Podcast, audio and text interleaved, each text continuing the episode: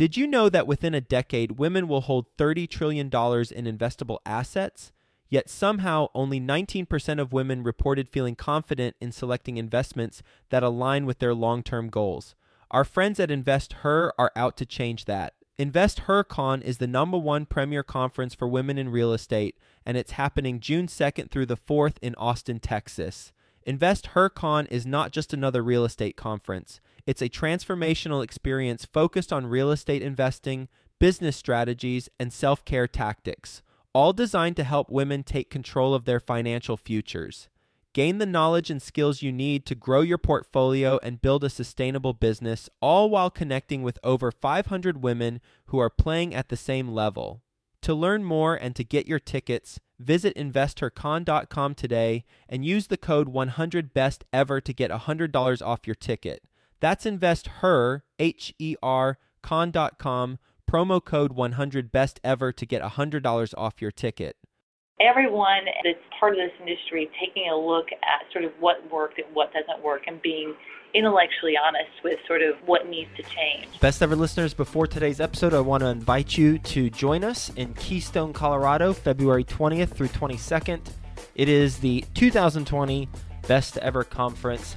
And not only do I want to invite you to join us, I want to invite you to earn 15% for every ticket that you're responsible for selling should you join as an affiliate for the conference. Great way to earn money. And also, if you're planning on attending, great way to pay for your ticket, essentially. You get enough sales. So you can go to bec20.com, and in the top left corner, it says earn 15% as an affiliate. You can click that, join the affiliate program, and you got all the resources that you need to share the good word about the best ever conference in Keystone, Colorado. And we will be talking more about this on future episodes. But for now, go check out bec20.com and that affiliate page. You can earn 15% as an affiliate, and we will see you in Keystone, Colorado. Best ever listeners, how you doing? Welcome to the best real estate investing advice ever show. I'm Joe Fairless. This is the world's longest running daily real estate investing podcast where we only talk about the best advice ever. We don't get into any of that fluffy stuff. With us today, Lindsay Johnson. How you doing, Lindsay? I'm doing well, thank you. Thanks for having well, me on. Well, I'm glad to hear that, and you're welcome. And looking forward to our conversation. A little bit about Lindsay. She's the president of U.S. Mortgage Insurers. She served as director for the Federal Home Loan Bank of Atlanta. She represented the bank in D.C. during several key legislative reforms, including the Housing and Economic Recovery Act of 2008 and the Dodd Frank Act. Based in D.C., so, with that being said, Lindsay, you want to give the best ever listeners a little bit more about your background and your current focus?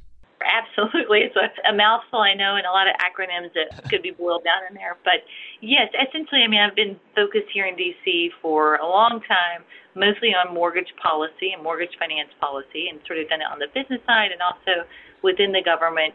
And just everything that we do as real estate professionals definitely is highly regulated. It essentially comes down to the government, whether you're talking about FHA or the Federal Housing Administration, or you're taking a conventional loan with Fannie and Freddie that are the government-sponsored enterprises.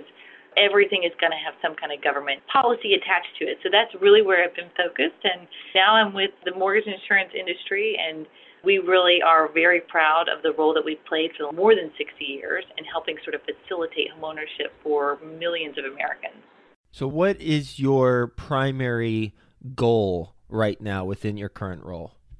My primary goal is to really create a better environment for our companies. We've got most of the mortgage insurance companies across the country, just to make sure that they've got the best operating environment to help facilitate homeownership for people with less than 20% down. So borrowers who don't come to the closing table with a hefty 20% are not only viewed by lenders, but actually are a higher credit risk profile than many other borrowers. But that's where our companies stand in, and we really bridge that gap between what they bring to the closing table and what the lender would require. And in doing so, we're protecting that lender against those potential losses if the borrower was unable to repay that loan and there's not enough equity in that house to cover the amount that's owed. So Got we it. really play that really important facilitation role. Okay. So, what about policy now would you change in a perfect world? Well, look, this is the mortgage finance system that we have today has evolved over decades, and it was somewhat of a hodgepodge. There was no real rhyme or reason. A lot of the response that you've seen, even in today's market, has come out of other crises and lessons learned, and so they'll make some adaptations and some changes. I think one of the most important things to be done, and that we as mortgage or real estate professionals need to focus on, is how do we connect the dots and bridge the divides for consumers where they are today. I mean, we look, and one of the craziest things to me is how complicated the home buying or even the refinancing process could be, especially yeah. for home buyers. I mean, yep. I, I went through a refinance that and I'm still amazed every time I go through it. How is this so complicated? Mm-hmm. But Agreed. you think about the face of today's borrower, and you've got millennials coming into the market, and they look and analyze information and data about the home purchase process in such a different way. Most of it's on their phone. And you think about their incomes being through gig economy, there's just a lot of different things that are different today than they've been in the past. You've got a very diverse population. Today's generation is more diverse than any generation before it. So they've got different cultural preferences for homeownership. They've got different challenges. But in the end, their goals remain the same. They still want to be homeowners and they still want to attain homeownership. So that's where we're really focused on informing them, getting the right information to them about different mortgage options, and then really are working with the rest of the industry to make sure that they've got the technology and the tools to keep up in this digital world for where they live. I currently own three homes. My company is apartment investing, but my first four purchases on the real estate front were four single family homes. I've sold one since, but I currently have three and I have equity in them. Do I hold on to them and continue to make 200 bucks a month until someone moves out then I lose $5,000 for move out stuff? That didn't work. A B, do I sell them? And C, do I refinance, get some equity, and then hold on to them long term? Well, C, the refinance makes the most sense financially, but whenever I went to a bank and I started talking to them about the process, it would have been three separate refinance loans, and the process of going through a refinance was just such a headache. And I just thought, you know what? I'm just going to sell these and I'll take that money and invest in our apartment deals.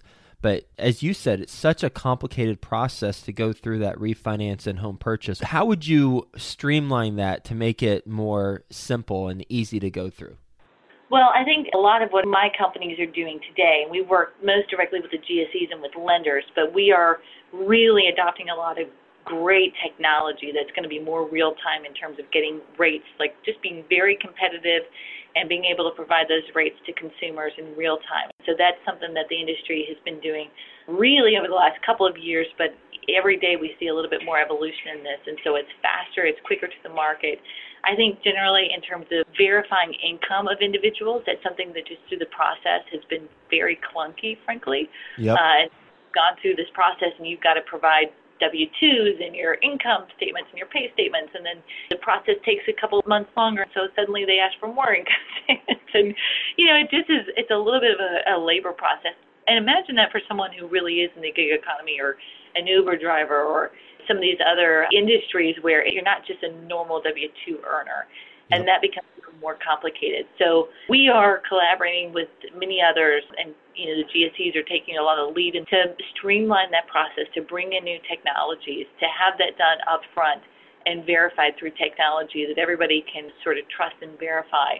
So it's not taking any shortcuts around making sure that there's still prudent lending and that we understanding the risk profile and verifying, but it's got to be done in such a way that it's not going to burden the consumer to the point where they walk away, like you've like you've experienced. For our industry, part of this is making sure that they've got the right understanding.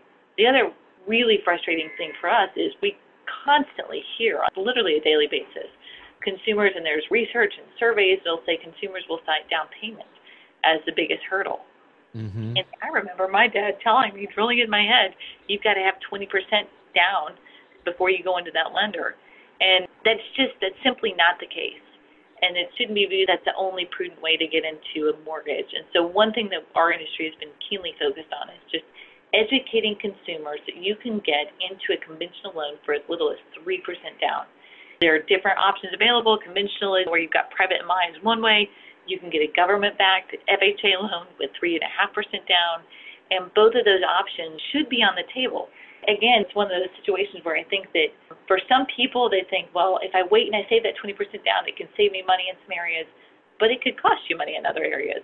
And there's some really great calculators out there where you can estimate what am I going to be paying in rent over that timeline horizon of saving for 20% versus what I might be building in equity. So mm-hmm. just taking a longer term look and sort of taking a look across the horizon at what those payments are going to be and, and sort of what your long term economic goal is.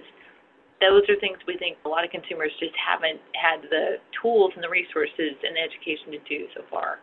So, U.S. Mortgage Insurance, the business model that would help your company continue to thrive or your group of companies continue to thrive is more people getting loans at less than 20% because then more mortgage insurance would be in play. Therefore, you all would make more money. Yes? Yes, absolutely. And the interesting thing is, you think about not just is home ownership expected to rise between 8 and 10 million households by 2025, but low down payment lending has been on the rise, especially since post financial crisis. The median down payment today for all buyers, and uh, that's first time and repeat, is 13%. And for first time home buyers, the median down payment is about 7%. So it is a really important tool for a huge chunk of the market today. So I know during the last couple years. I think it was 2015. okay, so maybe not last couple. We're in 19, but 2015 and 16. I don't remember seeing more recent data than this, but 2015, 16 during economic expansion, the percent of household renters increased during an economic expansion. That's not good for business for you. So, what are your thoughts on that when we talk about that? Funny because I think that generally we want to make sure that people are home ready before they get into their mortgage. It's not good if people are on the sidelines and they're home ready and they're not getting into the mortgage market, but it's also not good. We saw this pre-crisis, right? When people get into the market too soon or unprepared or making decisions that are just not based on their um, economic rationale and sort of their own position. We don't view it necessarily as negative. What we do see, however, is a lot of people that do have the resources that would be mortgage ready that are staying on the sidelines because they feel like they need this hefty down payment. Mm. And they're kind of chasing a moving target. Let's just say that home prices rise 3% annually, which is relatively low compared to what we've seen over the last few years. But let's just say it's at 3%, and someone is going to put $40,000, which is 20% on a $200,000 home. If they're trying to save that amount just in a couple of years, the target has definitely shifted. It's like $48,000 just in a couple of years' time. So we continue to just demonstrate that this is not a new situation. We've seen this in the past. Home prices do fluctuate. Sometimes they go up, sometimes they go down.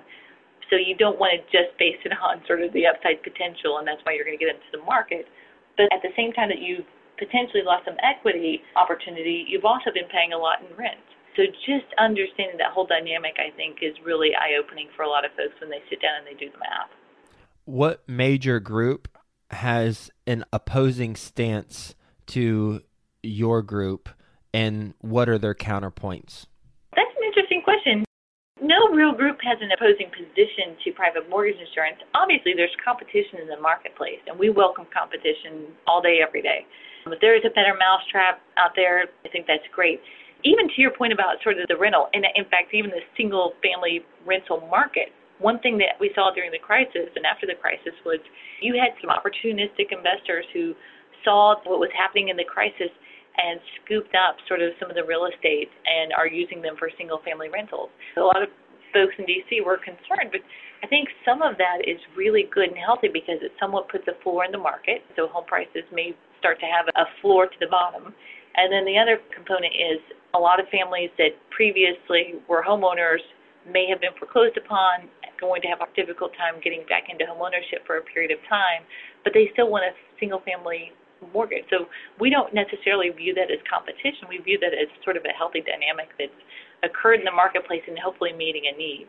So I think that there's a recognition that there are individuals, very creditworthy and sustainable individuals who will get into the mortgage finance market and completely be sustainable borrowers that simply don't have a hefty 20% to put down. So we really don't have a lot of opposition. Competition, sure, but, but you know that's healthy. Would love to hear about a story about a challenging time you've come across professionally. Many here in DC, and obviously, I think everybody who experienced the financial crisis, and here in DC, there was a lot of focus on mortgage policy. And I think that this industry in general, and some of this predates when I was with the industry, and a lot of it we've been continuing to work on, but just everyone that's part of this industry taking a look at sort of what worked and what doesn't work and being intellectually honest with sort of what needs to change.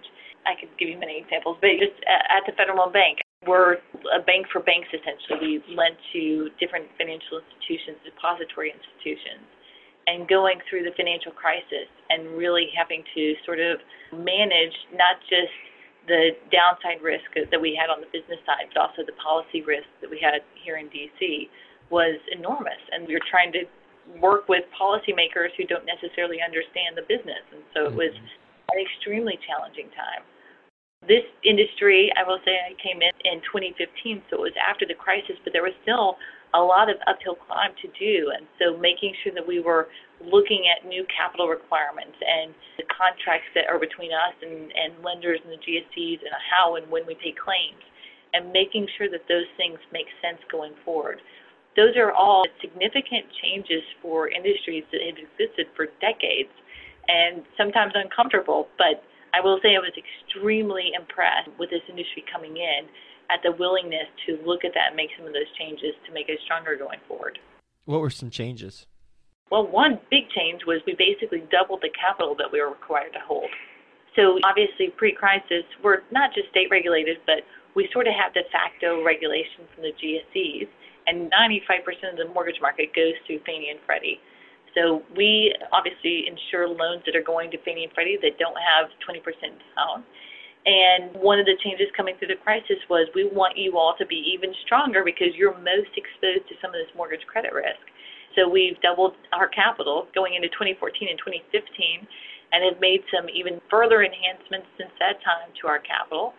So the industry is also doing a lot in terms of evolution of credit risk management. So they're dispersing in some very sophisticated ways their credit risk on the back end to very highly and well regulated reinsurance companies and even to the capital markets through insurance linked notes. So it's not just a buy, hold, and hope industry. It is really more of a sophisticated credit risk management started to occur. Let's take this down to a super local, granular, and specific level. I'm a real estate investor and I have three homes for sale right now. And I want to make sure that as many people know about getting loans for less than 20%, like you're advocating and you, you're trying to get the word out as much as possible so that people know, hey, I don't need 20% down. I can do it as low as 3 or 3.5%. What are some tools that either you all have I can leverage, or what are some tips you have for me as a real estate investor trying to generate more demand for the properties that I'm selling because some people don't know that they can buy with as little down as three, three and a half percent? Well, I think first of all, just for agents and investors to know that not everyone does. And understandably, as we said at the beginning, it's sort of a complicated process and we're just one of the many pieces. There are a lot of resources out there, and we are doing, for our part, a lot to just make sure that consumers and others know where to look.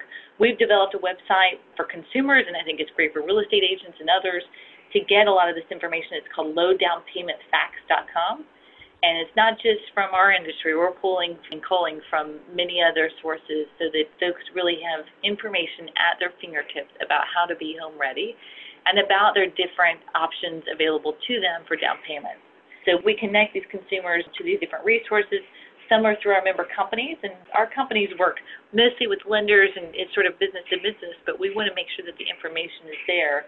And they offer these free mortgage savings calculators. So as a borrower, or an investor or an agent, you really can sort of look and very easily consider how different down payments can impact the savings rate or your rent that you might save, the equity that you may build. It's very customizable so consumers can really take control. But it truly is, I think, one of the most helpful websites out there that kind of breaks everything down in terms of down payments. So again, lowdownpaymentfacts.com. There's other resources out there, and I would just really encourage whether it's a real estate investor or obviously an agent or others to look at to be educated on and to understand the options available to consumers. Do you happen to know the percent of people who don't realize that down payments can be less than 20%? Yes, we do actually, because there's a lot of surveys on this stuff. As you can imagine, there was a survey that was done in July that suggested 50% of people who are non-home buyers who suggested they want to be home buyers say that it's because of a down payment requirement of 20%. Hmm. A survey a couple of years ago, it was at 40%, so that you had to have a full 20% down payment. So there may have been a different way that they were asking the question, but as you can tell, it's a significant number of people who are otherwise most likely eligible to be homeowners that are citing that down payment as the number one obstacle. Hmm. I'm in my own little real estate world because that just shocks me. I just thought everyone knew. I mean, clearly not everyone, but I thought 80% of the people that were wanting to buy a house that they could get into a, a primary residence for 3 5% through some loan options. Well, the amazing thing is, and I mentioned this before, once you start to look at those who actually go through the process, then you start to see that the majority are putting far less than 20% down. I think the challenge is for those people who are just kind of teetering and tinkering around and thinking about it, they still have that in the back of their mind. So it's sort of really limiting their willingness to go and actually get the information. So we are trying to kind of push it to them and just make sure that they realize it's not something that's required. They've got a lot of options available to them and then if that's the one thing that's holding them back, it shouldn't be. Anything else that we should talk about that we haven't discussed? No, I think we've covered most of it. I think we've talked about the private mortgage insurance helps lenders. We help taxpayers. We paid more than 50 billion in claims through the financial crisis, and those are claims that the GSEs and sort of therefore the taxpayer didn't have to pay. And then we help borrowers. I mentioned that we've helped more than 30 million borrowers over the last 60 years. But just last year, we helped a million borrowers. And if you really look at who those individuals are, 60% were first time home buyers and 40% had annual incomes of $75,000 or less. So it's such an important component of the housing finance system. And we really are very proud of the work that we do to enable homeownership for millions of Americans across the country. So we want to get the word out. We want to make sure that people have the right information. And best place the best ever listeners can learn more? one last time? Absolutely. Lowdownpaymentfacts.com. Excellent. Well, Lindsay, thank you for being on the show talking about the mortgage insurer's perspective and mortgage insurance. Clearly, most listeners on this show know what that is. So I'm glad we got into some of the policy that you're championing and then also some of your background through the 2008 crisis. So thanks for being on the show. Hope you have a best ever day, and we'll talk to you again soon. Thanks, Joe. Take care. Are you ready to close more deals and officially seal your financial freedom? The Dwellynn Show with Ola Dantis discloses the most innovative real estate investing strategies to kickstart your quest to financial freedom.